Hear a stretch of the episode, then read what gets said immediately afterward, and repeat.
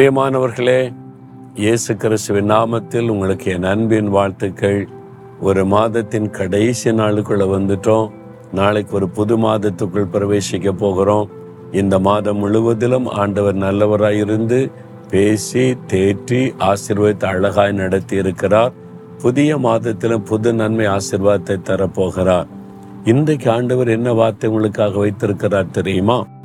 எரேமியா 29:11 நீங்கள் எதிர்பார்த்திருக்கிற முடிவை உங்களுக்கு கொடுக்கும்படி கர்த்தர் உங்கள் மேல வைத்திருக்கிற நினைவுகளை அறிவேன். உங்க மேல ஆண்டவர் ஒரு நினைவு வைத்திருக்கிறார். என்ன தெரியுமா? நீங்கள் எதிர்பார்த்திருக்கிற முடிவை உங்களுக்கு அருளை செய்ய விரும்புகிறார். ஏதோ ஒரு காரியத்தை எதிர்பார்க்கிறீங்கல்ல, இந்த மாதிரி எனக்கு நடக்கணும், இந்த மாதிரி வாழ்க்கை அமையணும், இந்த மாதிரி வேலை எனக்கு கிடைக்கணும், இந்த மாதிரி ஊழிய வாய்ப்புகள் எனக்கு வரணும், இந்த மாதிரி எனக்கு பிஸ்னஸ் அமையணும், இந்த மாதிரி என் வாழ்க்கையில நடக்கணும், இந்த காரியம் இந்த மாதிரி முடிஞ்சா நல்லா இருக்கும் அப்படின்னு ஒரு எதிர்பார்ப்பு இருக்குல்ல. ஆண்டவர் சொல்றாரு, நீ எதிர்பார்த்திருக்கிற முடிவை உனக்கு அருளி செய்வேன். நீ என்ன எதிர்பார்க்கிறீங்களோ அதே ஆண்டவர் அருளி செய்வாராம்.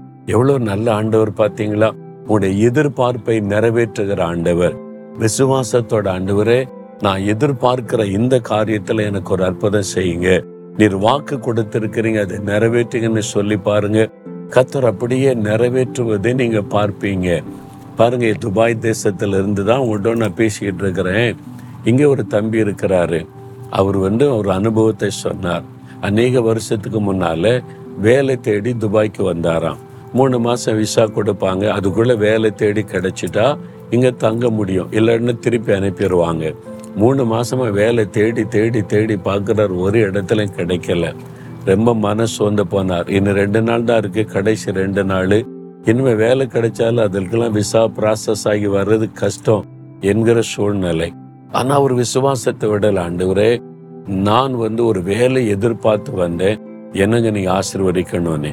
கடைசியாக எமிரேட்ஸ் இருக்குல்ல, எமிரேட்ஸ் இந்த துபாய் விமானம் இருக்குல்ல, அங்கே ஆஃபீஸுக்கு போனால் பிரம்மாண்டமான பெரிய ஆஃபீஸரு. அங்கே போய் ஒரு அப்ளிகேஷன் கொடுத்தாராம். நிறைய பேர் வேலை செய்கிறாங்க. வெளியே வந்து பார்த்து, யோப்பா, இவ்வளோ பிரம்மாண்டமான இடம், இவ்வளோ பேர் வேலை செய்கிறாங்க. ஆண்டவரே, எனக்கு இந்த ஆஃபீஸில் ஒரு வேலை கொடுங்க, நாமக்கு சாட்சியாக இருப்பேன் ஆண்டவரே அப்படின்னு ஒரு எதிர்பார்ப்போடு ஜெபம் பண்ணிட்டு வந்தார்.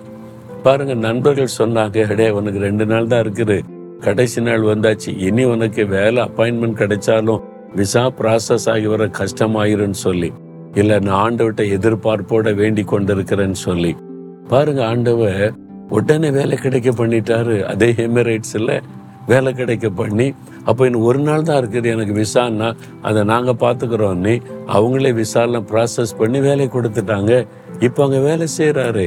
அவர் வாக்கு கொடுத்த மாதிரி அருமையாய் ஊழியம் செய்து ஆண்டோடைய நாமத்தை மகிமைப்படுத்தி கொண்டு வருகிறார்.